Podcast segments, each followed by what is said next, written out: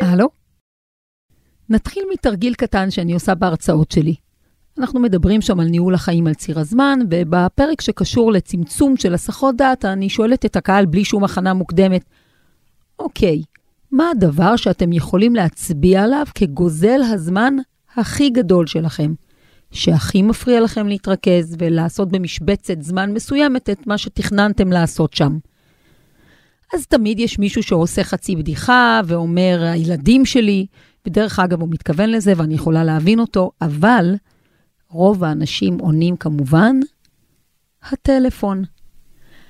הנייד מפריע לי להתרכז, הטלפון מפריע לי להירדם. אני מבואסת מעצמי כאימא, אני כבר לא נהנה מדברים כמו ספרים או סרטים.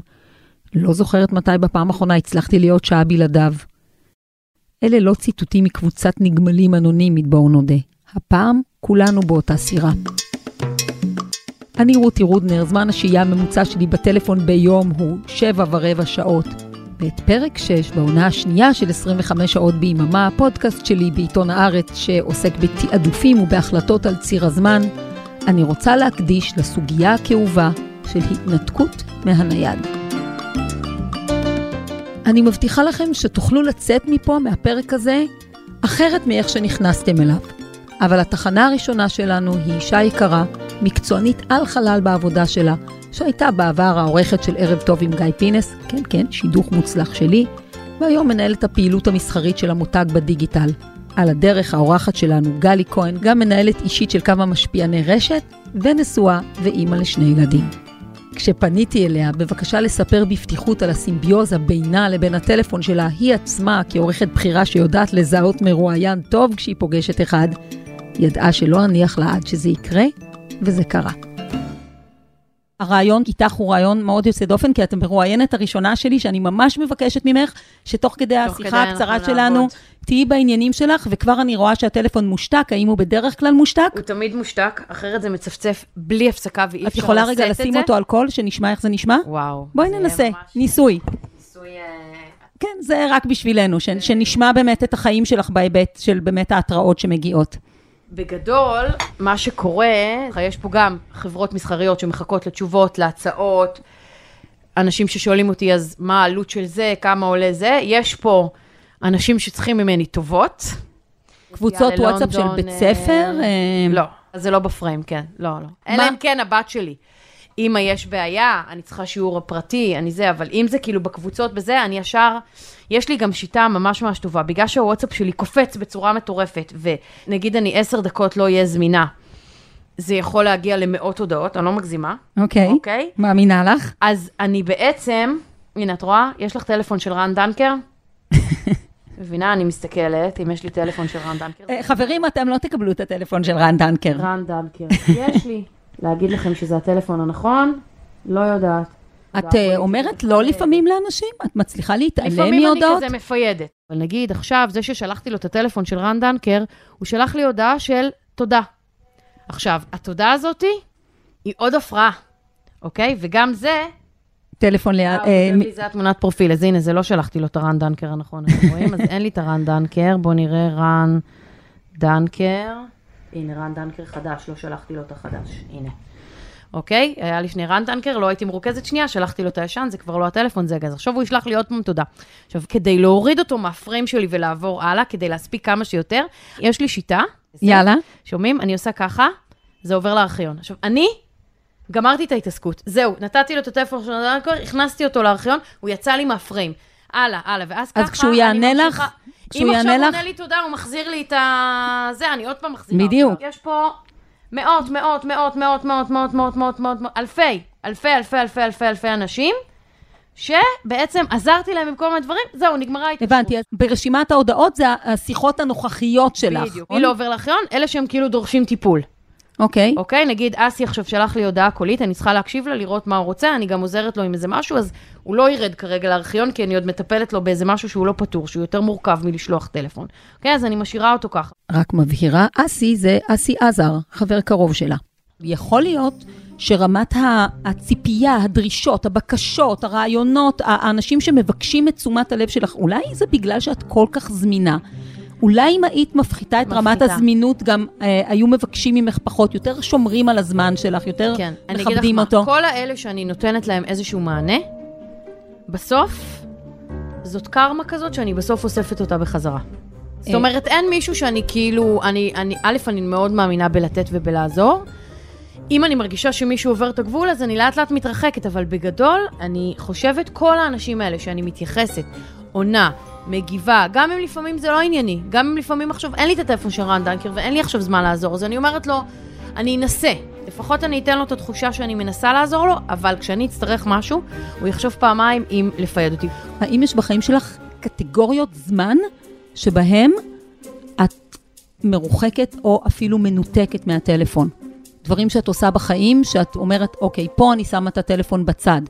אם אני נכנסת לפגישה חשובה עם מישהו, השבוע הייתי בפגישה עם מישהו שהוא כאילו מאוד חשוב לי, שכאילו פעם ראשונה נפגשנו, וככה גם קצת אפילו התרגשתי, מישהו שכזה אני מאוד מעריכה אותו, אז שמתי את הטלפון לשעה בצד, לא הסתכלתי, בית? רק כשיצאתי. כשאת בבית. לא, אין אז דבר כזה. איך לדעתך אה, זה אה, מאוד קשה. הילדים אה, חווים אותך כשאת בבית? הם יודעים שאני יכולה, לה- אני תוך כדי, תמיד תמיד תוך כדי, לפעמים הם קצת מתבאסים, לפעמים לא, לפעמים הם בעצמם כאילו נכנסים לערוץ שירות הזה, זאת אומרת, הם רוצים משהו, שולחים לי וואטסאפ, גם אם זה בתוך הבית. רותם אה, סלע העלתה השבוע את הסיפור, אה, כן. אה, אמא, אני מתה אה, לזרוק לך את הטלפון. איפה זה פגש אותך, הדבר הזה? אז מצד אחד זה טיפה צבט לי בלב, כי אמרתי לעצמי, מי כמוני יודע שאני כל הזמן בטלפון, והילדים שלי חווים אותי רק דרך הטלפון, ואני תמיד בטלפון. ואגב, היינו עכשיו בסוכות בלונדון שבועיים, וממש השתדלתי כזה כל פעם לשים אותו כזה לשעה, לשעתיים. יחסית הייתי לא במאה אחוז שלי בטלפון, אלא רק ב-60-80, וזה היה כאילו מאוד מאוד נחמד. היה, היה כאילו... היה לך טוב או שהיה לך קשה? כן. באמת הרגשתי שהם גם, גם קצת צריכים אותי, וגם טיפה אני הייתי צריכה את הניתוק הזה מהעבודה. אז ממש השתדלתי ככה לפנות להם אה, דקות ארוכות כזה, להסתובב איתם אה, ולהיות איתם וזה, אבל זה מאוד נדיר שהם מקבלים אותי. אם אני לא עונה למישהו עשר דקות, רבע שעה, זה בדרך כלל שאני ישנה.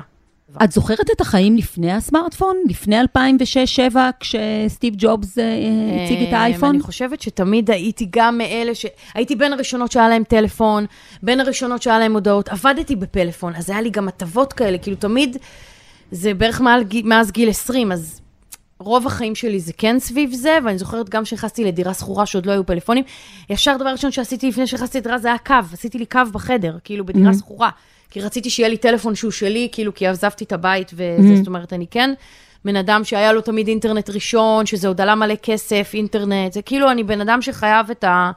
לפעמים אני אומרת, כאילו, האינסטגרם נגיד, זה כאילו המציאו את זה בשבילי, בשביל אנשים כאילו סטוקרים מציצנים שהם אוהבים להציץ לאנשים, להסתכל, יכולה להיות שם כל- שעות. אבל עכשיו למשל לא נכנסת לאינסטגרם בכמה דקות שאנחנו יושבות ביחד. נגיד עכשיו, יהיה לי איזה הפסקת צהריים של כזה 20 דקות שאני כאילו אקח לעצמי רגע שנייה לעצור, אז אני כאילו רגע אעשה איזה סיבוב, וגם כזה בלחץ, אבל האינסטגרם זה בעיקר, אה, או שאני רגע נגיד אה, באיזה הפסקה ממשהו, ואז אני כאילו נכנסת לזה, כמו שאתה נכנס לסדרה. כמו שאת נגיד נכנסת לנטפליקס ואת Mm. רואה עכשיו פרק, אז ככה אני עכשיו עושה בינג' על כל האינסטגרם. זהו, אז אה, באמת לא רציתי רואה. לשאול אותך, ספר, קראת בשנים האחרונות? פרק לא בסדרה של 40 דקות? באמת. לא. סרט בקולנוע? לא. עכשיו אני אומרת לך, גלי, אנחנו לא. הולכות לסרט. לא. תקלת הוואטסאפ, וואו. לפני שבועיים. וואו, אנשים התקשרו אליי לשאול שאני בסדר, ואנשים כתבו לי, נהניתי, נהניתי, אני לא נהניתי. אז מה חווית? הייתי באמצע עבודה, דברים נפלו לי, היה לי איזה משהו שהיה צריך לעלות והוא לא עלה, ממש לא נהניתי. הרגשתי נורא. אני אומרת אה, לבן אדם שמאוד קרוב לשתינו, כן, שבעצם יכולת צריכת התוכן שלו הפכה להיות באורך של סטורי או של הודעה בוואטסאפ. זה נכון. אני אפילו על- לא מסוגלת לראות כתבה שהיא שמונה דקות, אלא אם כן זה משהו שהוא סופר מעניין אותי. את חשבת פעם על אופציה שאת בהתמכרות, שאולי תצטרכי לעבור איזושהי גמילה ממנה, או שעוד לא הגעת למקומות לא, האלה? לא חושבת שבהתמכרות, אבל מלא פעמים, בגלל ההפרעות, אני כאילו אומרת לעצמי, אולי כן הייתי מנסה ריטלין, שזה יאפשר לי יותר להתרכז ויותר לשבת. נגיד, אני רואה אפילו את הילדים שלי יושבים ורואים סדרה בנטפליקס, אני לא שם. אני לא יכולה לראות סדרה, אני לא יכולה לראות סרט, אני לא יכולה שום דבר שדורש ממני איזשהו משהו להתנתק ממנו. יותר מזה, אפילו לשירותים אין מצב שתראי אותי הולכת בלי הטלפון. אני תוך כדי זה, הנה, את רואה? כבר יש כן. כמה הודעות, את יודעת, עולה לי בראש אה, רעיון מעולם הספרות הבדיוני. תחשבי על שני תסריטים, בראשון לוקחים את הטלפון ואת כל מה שבו ומשאירים את גלי, ובשני חוטפים את גלי ומשאירים את הטלפון ואת היקום הדיגיטלי שבתוכו as is לניהולו של איזה אבטאר. מה יהיה יותר גרוע? זה מאוד מאוד מאוד פרסונלי ומאוד מאוד אישי, וכאילו בעלית פעם אחת, שהוא ממש ממש התרגז, שהלכנו למסעדה, ואני לא הפסקתי להיות בטלפון, והוא פשוט קם והלך, ואמר לי, שומעת? די, יש גבול, כאילו זה. אז בסדר, בשביל זה אני לא קובעת איתו יותר למסעדה.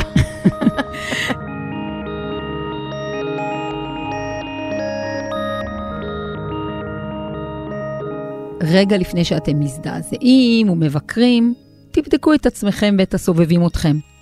כמה גלי יוצא דופן? אולי פשוט מדברת בכנות על מה שכולנו מדחיקים. מישהו שהתעורר על החיים שלו ועשה מעשה די קיצוני בקשר לטלפון שלו הוא אלעד זוהר, חזאי חדשות 13, מגיש תוכנית בוקר ברשת, די.ג'יי חובב ואבא לשלושה. אני רוצה להתחיל עם ספר הילדים שממש uh, הוצאת, אפשר לומר, בימים אלה, כן. שנקרא עץ הפלאים של לוני, mm-hmm. שזה גם ספר uh, סיפורי, אבל יש בו גם, הייתי אומרת, מסר, ואני רוצה uh, להתחבר למשהו שאתה כותב פה. אתה מספר על משהו שעברת, ואתה אומר, הבנתי עד כמה הסמארטפון שלי פגע בזמן היקר הזה עם הילדים. בכל פעם שבני שואל אותי שאלה, הוא מקבל תשובה ממולמלת מבעד למסך מלבני, משהו בשנינו מת. טלפון חכם, אבא טיפש. כן. ואז אתה כותב, כחלק מההקדמה, שבאמת אה, אחרי חוויה אישית קשה שחווית, mm-hmm. עשית שינוי משמעותי בחיים שלך, אז uh, תיקח אותנו רגע לרגע הזה.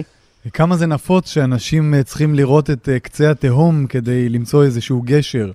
במקרה הזה, באמת, כמו שכתוב כאן ברמיזה, זה מקרה שהוא קשור בעניין העבודה אצלי.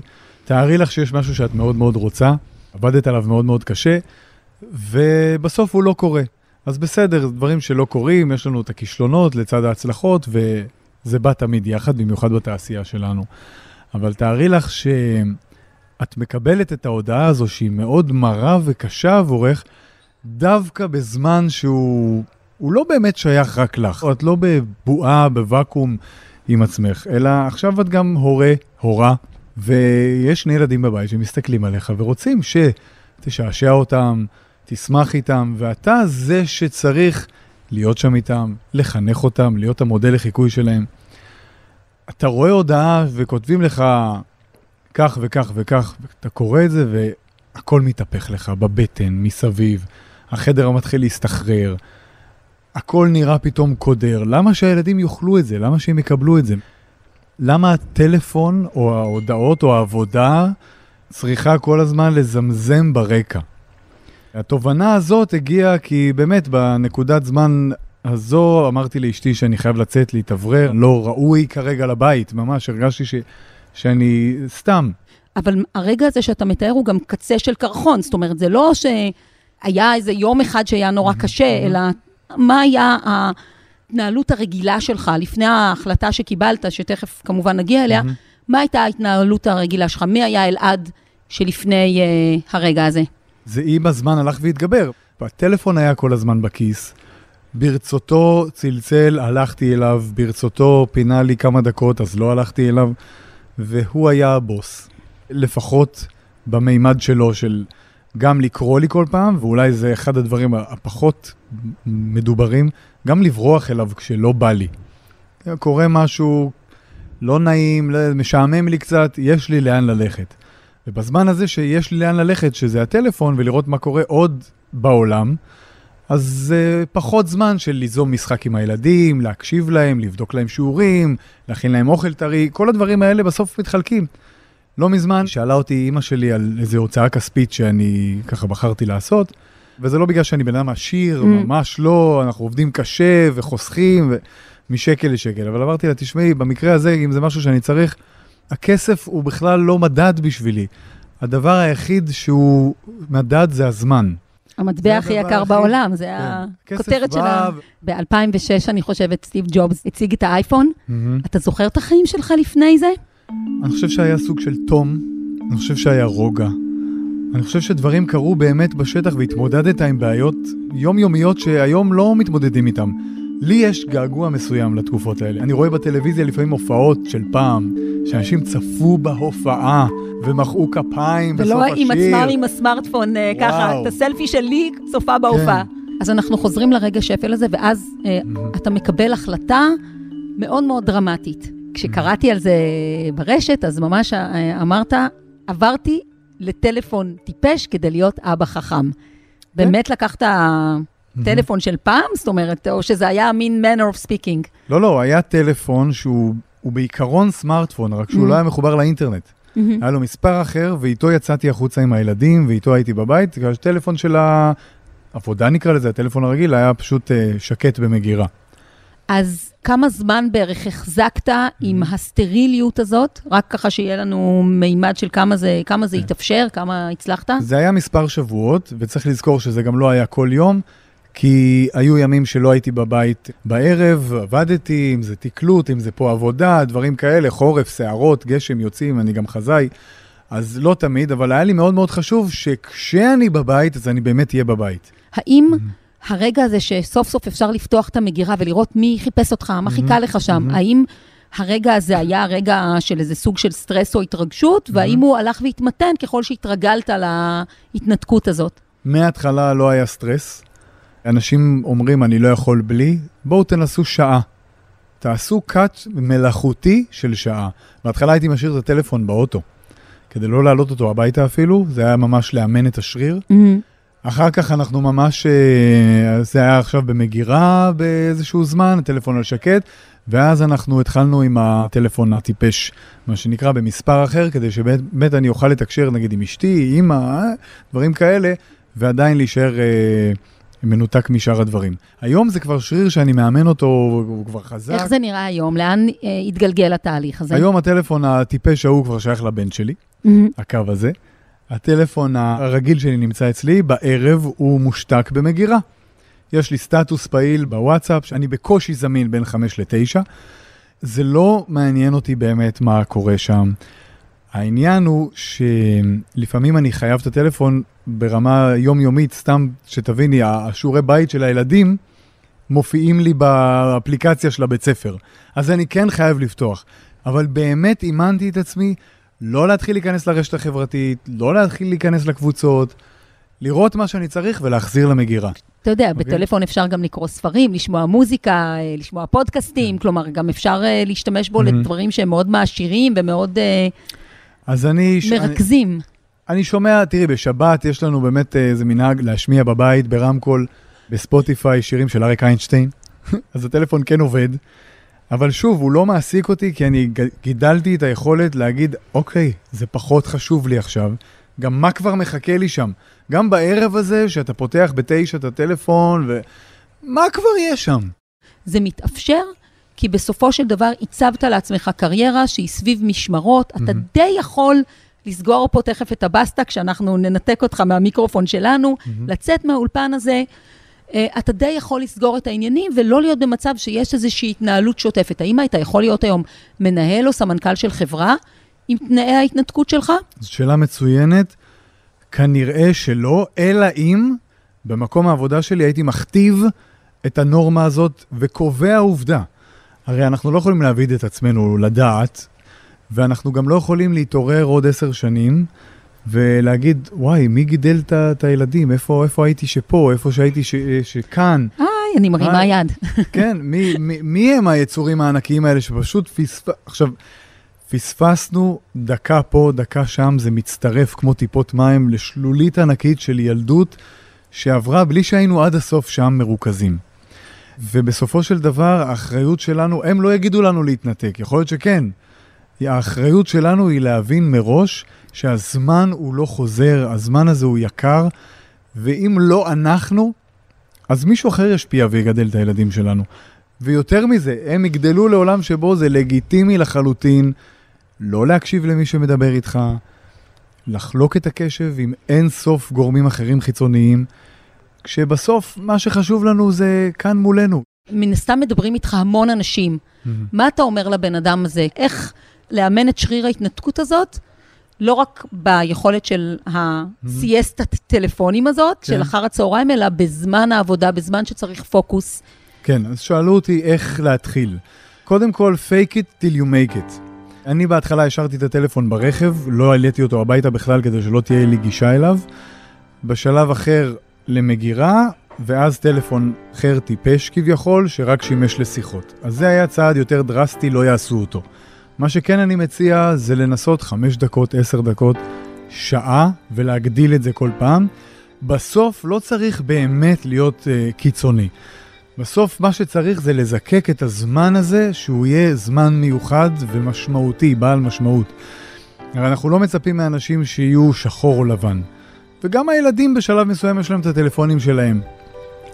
אז בזמן הזה שכן נמצאים, פשוט תימצאו ותהיו. זה הטיפ המרכזי שאני אומר. מה, הרי בגינות משחקים, כל כך הרבה הורים, אני רואה אותם יושבים על הספסלים, זומבי כאלה, הילד, אבא תראה, אמא תראי, מסתכלים, תראו אותי, אני מתנדנד, אני פה. לפעמים הם גם בסכנה אמיתית, אבל ההורים לא שמים לב, כי יש להם משהו אחר לעשות.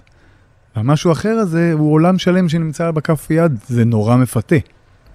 אבל בסוף זה גם משתלט עליך כי זה נהיה הרגל וזה ממכר.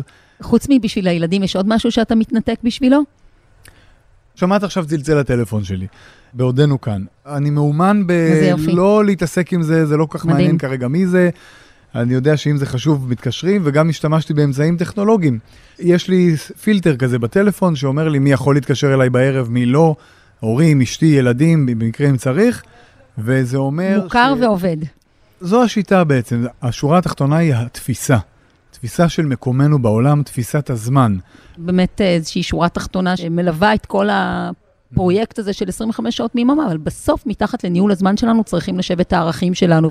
אני מסכים איתך, בסוף זה הכל עניין של סדר עדיפויות. זה כמו להגיד, אני מת ללכת למכון כושר, אבל אין לי זמן. לא, את הזמן אתה תמצא. וזה כמו להגיד, אני חייבים אותי מהעבודה. וזה חשוב לי להתחבר לנושא הזה. כמו שזה הפך להיות בלתי סביר, בלתי חברתי ומוקצה מכל חמה אפשרית, נושא של הטרדות מיניות במקום עבודה. אני לוקח מזה דוגמה, זה כמובן עולם אחר. צריך להיות מוקצה נושא של מיילים, אס.אם.אסים, קבוצות העבודה, משעות אחר הצהריים ואילך. אם זה לא יעבוד כקבוצה, זה לא יעבוד לאף אחד. משום שאתה לא יכול להישאר מאחורה, פשוט תמצאו מישהו אחר שיענה. צריך להיות זה שעונה על מיילים ב-10, שם צריכה להיות הבושה. לא על זה שלא ענה ל-SMS. כי סלח לי, אדוני, אני בבית עם הילדים, מה, מה נשמע? יש לי 9 עד 5, דבר איתי שם. לא רוצה, אולי ב-10 שאני אסיים, אני אתפנה, אולי. הבושה צריכה לעבור לצד השני. לצד שדורש כל הזמן מענה ומוכנות ומזומנות לענות תוך חמש דקות להודעה, אחרת עוברים הלאה. לא. תחכה לי, אני יודע, אני אתפנה ותן לי את הזמן החשוב הזה שלי עם הבית והמשפחה. תן לי להחליט. אל תעמיד. אותי בתמונה הזאת, אל תעמיד אותי בין הבחירה לה, להגיב לצפצוף או להגיב למי שקורא לי אבא. ברור שהצפצוף מעניין יותר. תן לי את החופש לעשות מה שנכון לי ולמשפחה. תן לי את השקט, ואני אמצא אותך אחרי שאני אתפנה לא תברח לי לשום מקום וגם אני לא. אלעד שם את האצבע על נקודה מהותית לעולם העבודה. הציפייה למענה מיידי ובעצם לנוכחות מתמדת, גם אם לא בגופנו, במקום העבודה שלנו. התלהבתי מהרעיון שלו לאמנה שתחזיר לנו את הפרטי לחיים הפרטיים שלנו. אבל האם זה מבטיח לנו פחות הסחות דעת בשאר הזמן? כשאנחנו נוהגים, כשאנחנו יושבים עם חברים, כשאנחנו מפצחים משהו בעבודה, יוצאים לבלות, איפה בעצם הנייד לא איתנו? מי צריך בוס שמחכה למענה כשיש פוסטים באינסטגרם שמחכים ללייק? מי פה שלא לוקח את הטלפון אף פעם לשירותים? תרימו יד. לפני שאנחנו מאבדים תקווה לחלוטין, הנה עוד זווית להסתכל דרכה, מאדם שמומחה בלחפש כל מיני זוויות התבוננות. דוקטור אייל דורון, מנחה וחוקר של חשיבה יצירתית, עם דגש על הורות וחינוך בעולם שלא מפסיק להשתנות. אנחנו פה כי לפני כמה שבועות פרסמת פוסט שהייתי קוראת לו פרובוקטיבי, תמונה של שני הילדים שלך, הפרטיים, רובצים על המיטה, כל אחד שקוע בניידו, למרות שהם במרחק פיזי מאוד קרוב אחד לשני, אם לא בתקשורת, ואמרת, איזה תמונה, אני אמור להיות מודאג, מוטרד, חרד ומזועזע, אבל ובעצם פרסת את משנתך, שככה מתריסה כנגד האוי אוי אוי הזה, שאנחנו שומעים לא מעט, על uh, הילדים כל הזמן בטלפון, כל הזמן בניידים. מה לחץ לך על הכפתור? מה, מה הביא לפרסום הזה? זה מדהים שהם ממסגרים את זה בתור אה, פוסט פרובוקטיבי, זו הייתה הגרסה הכי מעודנת של מה שהיה לי להגיד. אני ראיתי את שני הילדים שלי שוכבים על המיטה, כל אחד מול הטלפון הנייד שלו. ראיתי בזה הרבה שלווה ונינוחות ופסטורליה, וחשבתי לעצמי שרוב ההורים בישראל היו פשוט... אה, רואים את הדבר הנורא ביותר שיכול לקרות כרגע, וסמל ישיר לכישלון כל ההורות שלהם וכל מפעל החינוך שלהם, ואוי, ו... ואני אומר לאנשים, בוא, בוא נצא מהאוטומט הכל כך uh, מיושן, ארכאי ובעיקר אידיוטי. הילדים, הדור הצעיר בכלל, עולה עלינו בכל רמה אפשרית. אני כבר לא מדבר מבחינה קוגניטיבית שכלית. קודם כל הוא מתנדב יותר. הוא אמפתי יותר. כל מה שאני אומר עכשיו זה הכל אה, אנשים הרבה יותר חשובים ממני חקרו ובדקו. כן, אני, אני, אני כבר אגיד ש, שאפשר להגיע לפייסבוק של אייל, לפייסבוק הציבורי שלו, ויש שם לא רק את הפוסט הזה, גם הרבה מאוד לינקים והפניות כן. לספרים ולמאמרים כן, שכדאי כן. להסתכל עליהם. אז אם מסתכלים על החוקרים הגדולים בעולם, הם כבר מזמן מסתכלים על מסכים, אה, ספרים וכל חוויה אחרת כפוטנציאל להתקדמות ולצמיחה, ששאלה מאוד גדולה זה מה את עושה עם זה. אז אני לא אמרתי שמשהו הוא באופן אוטומטי טוב, אבל אני גם לא חושב שהוא באופן אוטומטי רע. ומה שההורים עושים זה שהם מצמצמים את היכולת שלהם לחשוב באופן עצמאי, להפעיל שיקול דעת ולתפור חליפה מתאימה, ייחודית, נכונה לכל ילד וילד. יש להם איזה מין מתכון שמרחף מעל וכל מיני שמועות על מה שאסור ומה שמותר, ואיכשהו ההורות הפכה להורות אסור מותר, והורות של מודדי זמנים, והורות של 20 דקות יותר, 20 דקות פחות. במקום uh, לעוף על עצמנו, קוראים ישראלים הם מאוד הירואיים בסך הכל, והם נורא משקיעים, ולהתהפך על הרעיון הזה שאני מצמצם את האפשרויות שלי ולהתחיל להרחיב אותם. אבל אתה יודע, אולי בהקשר הזה, הילדים שלכם פה בבית, הם, הם ילדים מלכתחילה שמוטים לסקרנות וליצירתיות. No. לא. כשנכנסים אליכם הביתה, הדבר הראשון שרואים זה קיר של ספרים. הילדים שלי לא מיוחדים. הילדים שלי הם ילדים אינטליגנטים, אני הייתי ב-71 יישובים בישראל. אני ראיתי ילדים אה, שיש להם אינטליגנציות שונות ומרובות, גם את זה לא המצאתי. הבן שלי עם הטלפון הנייד עובד, יש לו ארבע עבודות. אחת העבודות שלו זה מכשיר העבודה שלו. זה יהיה מטומטם מבחינתי להתייחס לדבר באופן חיצוני בלי לשאול אותו מה הוא עושה. עכשיו, אני יודע למה זה מלחיץ אותנו, זה מלחיץ אותנו כי יש לזה הרבה מאוד dark sides. בסדר, זה נכון שזה ממכר, אבל לא ככה מתמודדים עם זה. עכשיו, אני לא איזה צדקן או סטרילי, אני יכול לצעוק, אני יכול לטעות, אני יכול להגיד, אצ'י, מה נראה לך שכל היום תהיה עם זה? אין פה איזה מין, איזה שלמות שמרחפת, אבל באופן עקרוני, אני רואה את הטלפון הנייד כפוטנציאל לבוא לילדים ולהגיד להם שכל העולם בכף ידם, להגיד להם 20 דקות, 20 דקות יותר, 20 דקות פחות, כי מישהו אמר משהו שמישהו חשב שהוא שמע. ואם מישהו מתעניין במחקרים ומתעניין במדע ומתעניין בסטטיסטיקה, ואני עוד פעם אומר, האינטואיציה של ההורים יותר חשובה לי תמיד, אז רק לדעת שזה לא רק שזה לפה ולפה, אלא שיותר ויותר מתגברים הקולות. שהטכנולוגיה עושה הרבה יותר טוב מלא טוב, ואם היינו צריכים הדגמה, אז קיבלנו בשנה וחצי האחרונה משבר קורונה, שמה אמרו על הטכנולוגיה שהיא מרחיקה בין בני אדם? אז בזכות הטכנולוגיה בכלל שמרנו על צל אנוש. אז חבר'ה, התמונה ממזמן לא שחור לבן, ויש בה הרבה צבעים. אז, תחגגו על זה. אז בואו נדבר רגע על הדארק סייד, אוקיי? אני מעלה פה כמה נקודות. למשל העניין שיש פחות ופחות תקשורת שהיא תקשורת של פנים אל פנים, מה שמוריד מחוויית התקשור בין אנשים, את העניין של הבעות פנים, את העניין של הממדים הפיזיים של ריח ו- וזיעה וכל מיני דברים שהם חלק טוב, יש לי פה יתרון. מתקשורת שאני, בין אה, בני אדם. פה... תקשיבי, לתקשר, הם מתקשרים יותר, לא פחות. אנחנו פשוט רוצים להחליט, כל דור רוצה להחליט לדור הצעיר מה נכון ומה לא נכון, איך מתקשרים, איך נמצאים באמת ואיך נמצאים ליד, זה מן הניסיון הפתטי של כל דור, ואני בתוך הפתטיות הזאת, אני לא מחוץ לה, יש להם סגנון התקשרות אחר, הם כותבים מעולה. הם מתקשרים, יש להם המון המון המון סוגים של חברים. עכשיו, אם הילד שלך נמצא בחדר, מסתגר, מתנתק, בוהה, מבזבז את הזמן, חד משמעית לנתק אותו מטכנולוגיה, אם זאת הסיבה. אני לא אמרתי שלא. באותה מידה אני חושב שאם הילד שלך רק קורא ספרים ולא יוצא מהבית ואין לו חברים, לנתק אותו מספרים. זה ברור שמצבי קיצון זה משהו שצריך להגיב אליו. כל הטענה שלי אומרת שאני יכול באותו בית להיות עם שני אחים, תאומים גנטית, ישחקו מיינקראפט. אחד מרוויח חברים בזכות אותו משחק ואחד מפסיד חברים. תבואו פתוח. אל תיצרו את ה manual של עצמכם, לא מה שמישהו פעם אמר למישהו. ואז תגיבו פר מה שקורה. ואני גם אמרתי לאיזה הורה, היה לנו מפגש ביום רביעי עם הורי העיר יהוד, אנחנו עובדים, יהוד מוס, אנחנו עובדים בה, והוא אמר לי, אני רוצה שכל העיר תפסיק עם ניידים. אמרתי לו, פתח את הנייד שלך, אוקיי? וציטטתי לו מחקר. תסתכל על אמי אורבורן, 2019, Nature. אתה מכיר את Nature? מגזין שולי. תקרא, מה היא אומרת? אז הוא קרא, אומר... כן, היא מראה הרבה היבטים טובים וזה, אמרתי לו, מעולה. אז עכשיו קח את זה מפה. אם בסוף הערב אתה עדיין תחזיק בדעתך, אני אתמוך בה. אני רק מבקש ממך, אל תבוא מראש עם הסיכום של הערב.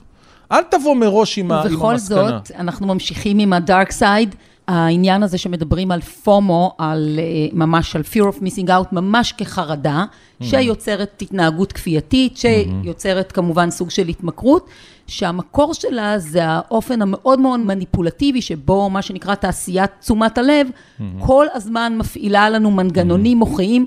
שאין לנו כל כך שליטה עליהם. אוקיי, okay, אז בעצם מה שאת אומרת שיש טיעון, שההיסטוריה האנושית, בעצם מעולם בני אדם לא היו זקוקים לתשומת לב ברמה גדולה, ורק התעשייה האפלה השטנית של המניפולציה של משחקי המחשב הזה, עוררה בהם את הרצון לתשומת לב. בעיקר אני מדברת רגע לא על משחקי מחשב, אני חייבת להגיד שבעניין הזה, יום אחד הבן שלי התערב איתי, וזו פשוט אנקדוטה שמאוד קשורה לדבר שעליו כתבת, ועליו אנחנו מדברים, הוא התערב איתי, ומה, מה, אם אני מפסידה, מה הוא רוצה, שאני אשחק איתו פעם ראשונה בפיפא.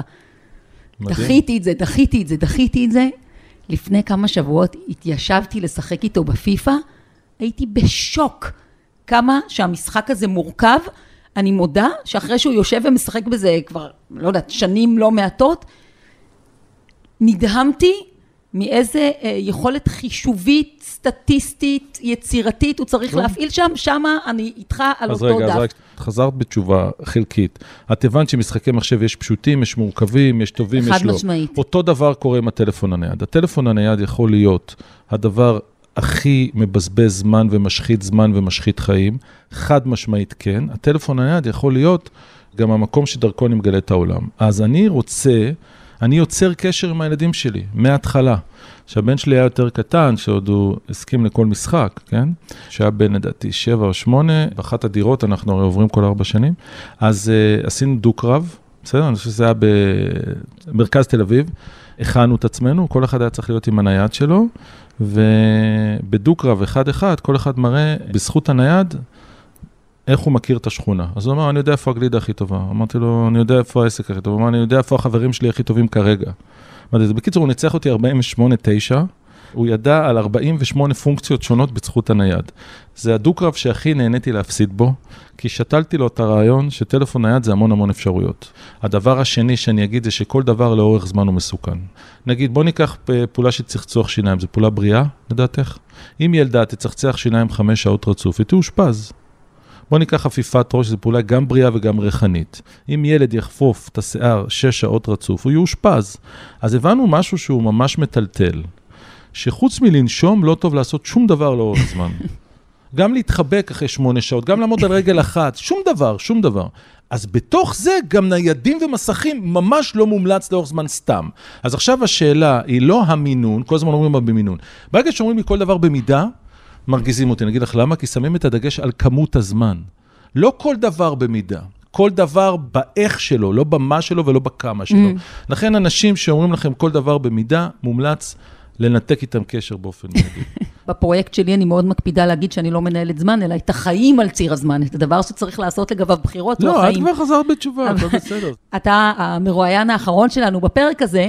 ואני רוצה לחזור תחנה אחת לאחור. אלעד זוהר טבע את המשפט, טלפון חכם, אבא טיפש. אני רגע רוצה להעביר את הפוקוס לא ל... לילד עם, עם המסך, אלא להורה או למבוגר עם המסך, כי את אותה חוויה של אה, חוסר תשומת לב, קשב נורא נורא קצר, תגובות שהן תגובות נורא נורא שטחיות שלא מסתכלות לתוך הסיטואציה, הוא דיווח על זה בהורות שלו, אבל הרבה מאוד אנשים מדווחים על זה גם במשימות העבודה שלהם. Mm-hmm. זאת אומרת, זה בכל העולמות. מה איתנו? אוקיי, okay, אז קודם כל אלעד אחלה בן אדם, מה שעובד לו מעולה לי, מעולה לו בעיקר, אוקיי? עכשיו, אם לאלעד זוהר וכמותו נכון במסע לקחת את זה לאיזשהו קיצון, אוקיי, זה כנראה הרי הסימפטום ולא הבעיה, אבל זה לא משנה בכלל. וזה עובד לו, והוא מצא את המניול היצירתי האישי שלו, מה נכון לו באבהות שלו. אני מצדיע. מכיוון שזה בדיוק מה שצריך לעשות. אז זה בוא המפעל נעשה האישי רגע- שלנו, רק תוציאו את זה מ... זה לא התניה אוטומטית אה, גנרית לכולם. זה מה אז שאני בוא אומר. רגע נעשה שלוש נקודות להסתכל עליהן. אוקיי, האם כל אחד מהילדים שלי, או אני בתור מבוגר, מצליח, איזה דברים אנחנו מצליחים לעשות באמצעות טכנולוגיה שאנחנו לא מצליחים לעשות אחרת? אוקיי, בואו נשאל את עצמנו כל שבוע, איזה דבר חדש גיליתי בעולם בזכות הטכנולוגיה? איזה דבר חדש עשיתי בעולם בזכות הטלפון הנייד שלי? למדתי לתקשר, למדתי אה, שאפשר להזמין דברים אחרת, למדתי שאפשר, גיליתי מקצועות שלא ידעתי, גיליתי תחביבים שלא ידעתי. זה הסיפור. אם אתה רואה ברפטיציה את אותו דבר, בלי לזוז, אתה משחק באותו שלב, אתה לא מתקדם בזה, אז זה גרוע מאוד. אבל זה נכון לכל דבר, דרך אגב. אתה יודע, קבוצה של חברים נפגשים במסעדה, והתמונה הזאת שככה נורא קל לתפוס אותה, שכולם בעצם עם העיניים תקועות בניידים, אה, הראש ככה מופנה למטה, ממש נראה כאילו לכולם יש איזו בליטה כבר בחוליות של הצוואר. אנחנו לא נפגשים הרבה, כשאנחנו נפגשים, אנחנו גם נפגשים בארוחת ערב, או קוראים פעם בשבוע את פרשת השבוע, או whatever. אנחנו, אין דבר כזה שמישהו יהיה בטלפון הנייד, אין דבר כזה, וגם מעירים לי, אני מעיר אין דבר כזה. אני גם לא פוגש אנשים ב... אני לא מבלה המון במסעדות, אבל אני לא אפגש עם מישהו ואנחנו נהיה בניידים. אז בוא לא נהיה. זאת אומרת, אני לא חושב שצריכים לאבד את הבושה לאיזה common sense או להעיר הערות. עכשיו, אם אנשים מרגישים שהם לא שולטים בעצמם, או שזה קשה להם, אז יש לי שני דברים להגיד. א', תזכרו שכולם מכורים לדברים. המטרה שלנו היא לא לא להתמכר, אלא להחליף התמכרות מסוכנת בהתמכרות פחות מסוכנת. זה משא ומתן שלנו בחיים. תתאר לי את- בהקשר אנחנו- של המסכים או של מסביר, אז, הטלפונים. אז קודם כל לזכור שכולנו מכורים, זה נורא נורא חשוב, אנחנו מכורים לתשומת לב, לקפה, לספורט, לקטר, אנחנו מכורים ל, ל, לכל דבר, לסלסה, אנחנו רק רוצים להחליף התמכרות מסוכנת בפחות מסוכנת. אם נבין את זה, נעבור לשאלה הבאה, מה כל כך מושך את הילד שלי איפה שהוא נמצא עכשיו בטכנולוגיה, ולמה אף פעם לא משעמם לו שם ומשעמם לו בחיים? ופה יש שיעור מדהים, שהרבה חוקרים מדברים על זה היום, בוא נלמד ממשחקי מחשב למה אף פעם לא משעמם שם, במקום להשמיץ אותם שהם ממכרים. רגע, בוא נעשה לעצמנו איזה יש שיעור. אה, פרק שלוש בפודקאסט, הפרק שהתחיל במה הדברים הטובים שאני יכולה לקחת מההתמכרות שלי לקנדי קראש. אם אני כל כך זאת. מרוכזת בזה וכל כך רגועה, נכון, אז אני- אז- כנראה שזה עושה לי משהו טוב, השאלה איך אני יופי. משתמשת בו במקום זה, אחר. זה מה שאני רוצה שהורים וילדים יעשו. בדיוק מה שעכשיו תיארת. באופן עקרוני, יש איזשהו שיפוט סביר של בן אדם.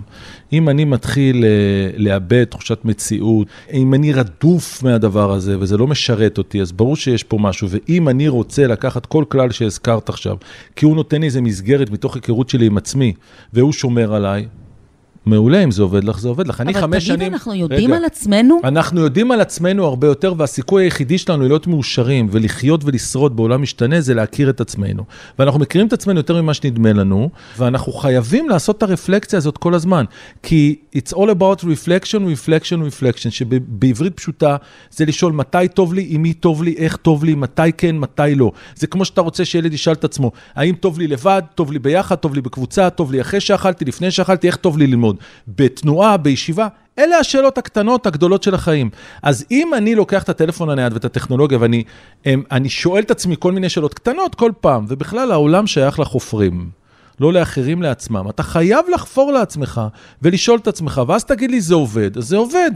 אין uh, one size fits all, אין, זה לא עובד הדברים לא, האלה. אבל מה זה שאתה לא עובד. אומר נורא מעניין מבחינתי, אתה אומר, כשאתה חוצה לדארק סייד, או כשאת חוצה, את יודעת את זה. כלומר, אל, אל, את לא, כן. את תסמכי על עצמך, אל, אל אה, אה, תפחדי, עכשיו- או, או אל תחכי לאיזה מישהו מבחוץ שהוא יבוא ויגיד לך, הגזמת, את יותר מדי באינסטגרם, את יותר את מדי גם יכולה- בטינדר, בנטפליקס, לא משנה, את כל גם התפריטים. יכולה לעשות מנגנונים שהם מנגנונים מגינים. מה אה, אם למשל? את יכולה להגיד למישהו שאת מאוד אוהבת, שאם כך וכך, את יכולה לעשות לעצמך כל מיני, כמו שעושים KPI ודדליינס וכל מיני בעולם העבודה. את יכולה להגיד למישהו שהוא מאוד מאוד, זה שאת באמת רוצה את דעתו, אם את צריכה שיקוף, את גם יכולה להחליט שבשעות מסוימות את לא נוגעת במשהו. הכל טוב לי, כל עוד זה בא מהמעבדה. שחוקרת את עצמך ושאת גם החוקרת. את החוקרת והנחקרת. לא בגלל שמישהו אמר. אני חמש שנים לא אוכל פחמימות. עובד לי.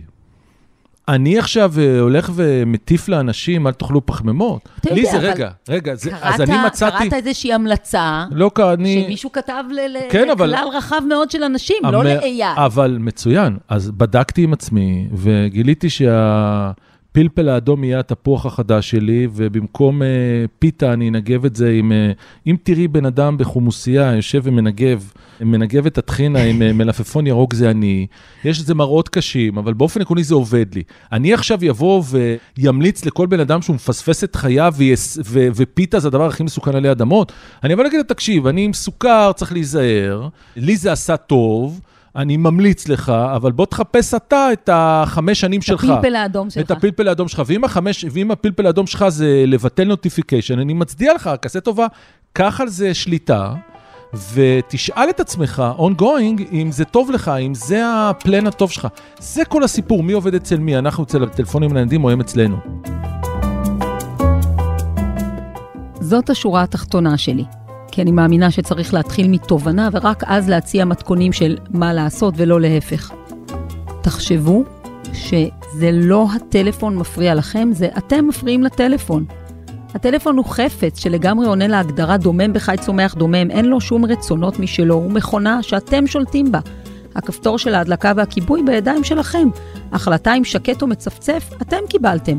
ההחלטה איזה התראות לקבל, שלכם. הרגע שעכשיו, תוך כדי הפודקאסט, הצצתם בו, זה לא מרגיש לכם כמו אחת, אבל זאת הייתה החלטה שלכם, החלטה של שברי רגע, כן להוציא אותו, כן להרים אותו, כן להסתכל עליו, כן לקרוא, ואולי כן להגיב או לענות. קל להגיד, קשה ליישם, אבל זה בידיים שלנו. עכשיו לפרקטיקות, ופה המורה שלי הוא דוקטור ניר אייל, במקור ישראלי, ואחד מחוקרי ההתנהגות הדיגיטלית המנומקים שנתקלתי בהם. מי שקורא אנגלית, הספר שלו, Indistractable, הוא יופי של מדריך. אז ניר אייל מציע שבכל פעם שאתם מרגישים שזה חזק ממכם להפריע לטלפון שלכם, תתרגלו משהו קטן. תעצרו את עצמכם רגע לפני ותשאלו כמה שאלות פשוטות. 1. מה הדבר שאני מפסיקה באמצע? 2. ממה אני בורחת עכשיו? ושאלה יותר קשה קצת, למה אני מפסיקה עכשיו? הרעיון בעצירה הזאת, באמצעות השאלות האלה, הוא ממש לייצר במודע רגע בין הדחף לסיפוק שלו. ניר אייל מראה שברוב המקרים אנחנו מפסיקים את מה שאנחנו עושים ופונים לטלפון, בגלל שהדבר הזה שעשינו באותו רגע לא נוח לנו, קשה לנו, מבלבל אותנו, משעמם אותנו, מרגיז אותנו. איזשהו רגש שלילי, אפילו זעיר, מתעורר, וגורם לנו לברוח הישר אל החבר הכי טוב שנמצא כל כך קרוב, הטלפון. אז אחרי שעניתם לעצמכם על השאלות האלה, בבקשה תנסו את זה פעמיים שלוש. תחליטו אם לחזור ולעשות את הדבר שבו מילאתם את קופסת הזמן שלכם, או להפריע לטלפון שלכם. עכשיו, יש פה כוכבית, כי בחלק מהפעמים על השאלה למה אנחנו עונים, כי אולי זה חשוב. אז במקרה הזה תמשיכו את הדיאלוג הפנימי.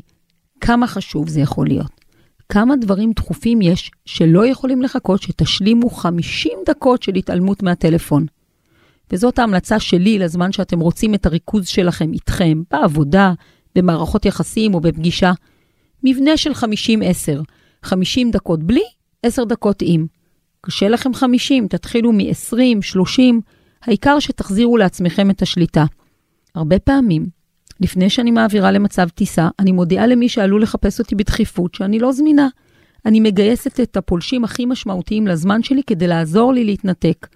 כמובן שזה יכול להיות הילדים שלכם, העמיתים שלכם לעבודה, חברים, מנהלים, עובדים, כל אחד ותובעי הזמן שלו. יש גם תוכנות שמסייעות בזה, כמו פומודורו או פורסט. הרעיון שמאחוריהן הוא טיימר שמכבה יישומים ומאפשר לכם להתפנות עד הצלצול. אפשר לכוון את זה או לפי הזמן שנדרש לכם לשקט, או לפי זמן ההפסקה.